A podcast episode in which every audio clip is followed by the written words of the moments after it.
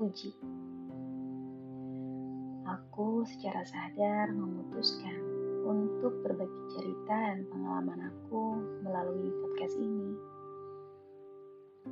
Aku akan berbagi cerita dan pengalaman aku di perjalanan kesembuhan atau yang sering kita sebut dengan healing. Melalui podcast ini, aku hadir untuk berbicara dan bersuara dengan hati. Hal-hal yang sering kali terjadi dalam hidup yang aku rasa cukup relevan dalam kehidupan sehari-hari.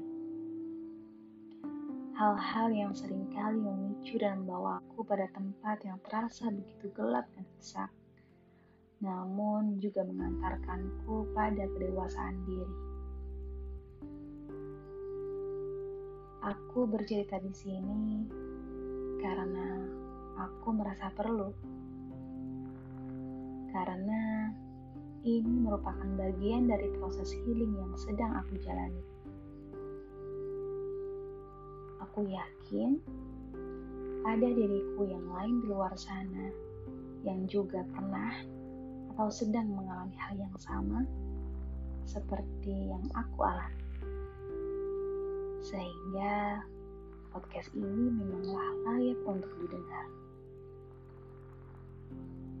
Dan buat kamu yang juga sedang dalam perjalanan healing atau bahkan sedang bingung mau mulai healing dari mana, aku ingin kamu terus meyakini bahwa kamu tidaklah sendiri bahwa selalu ada harapan di tengah kesedihan, kekecewaan, dan segala luka.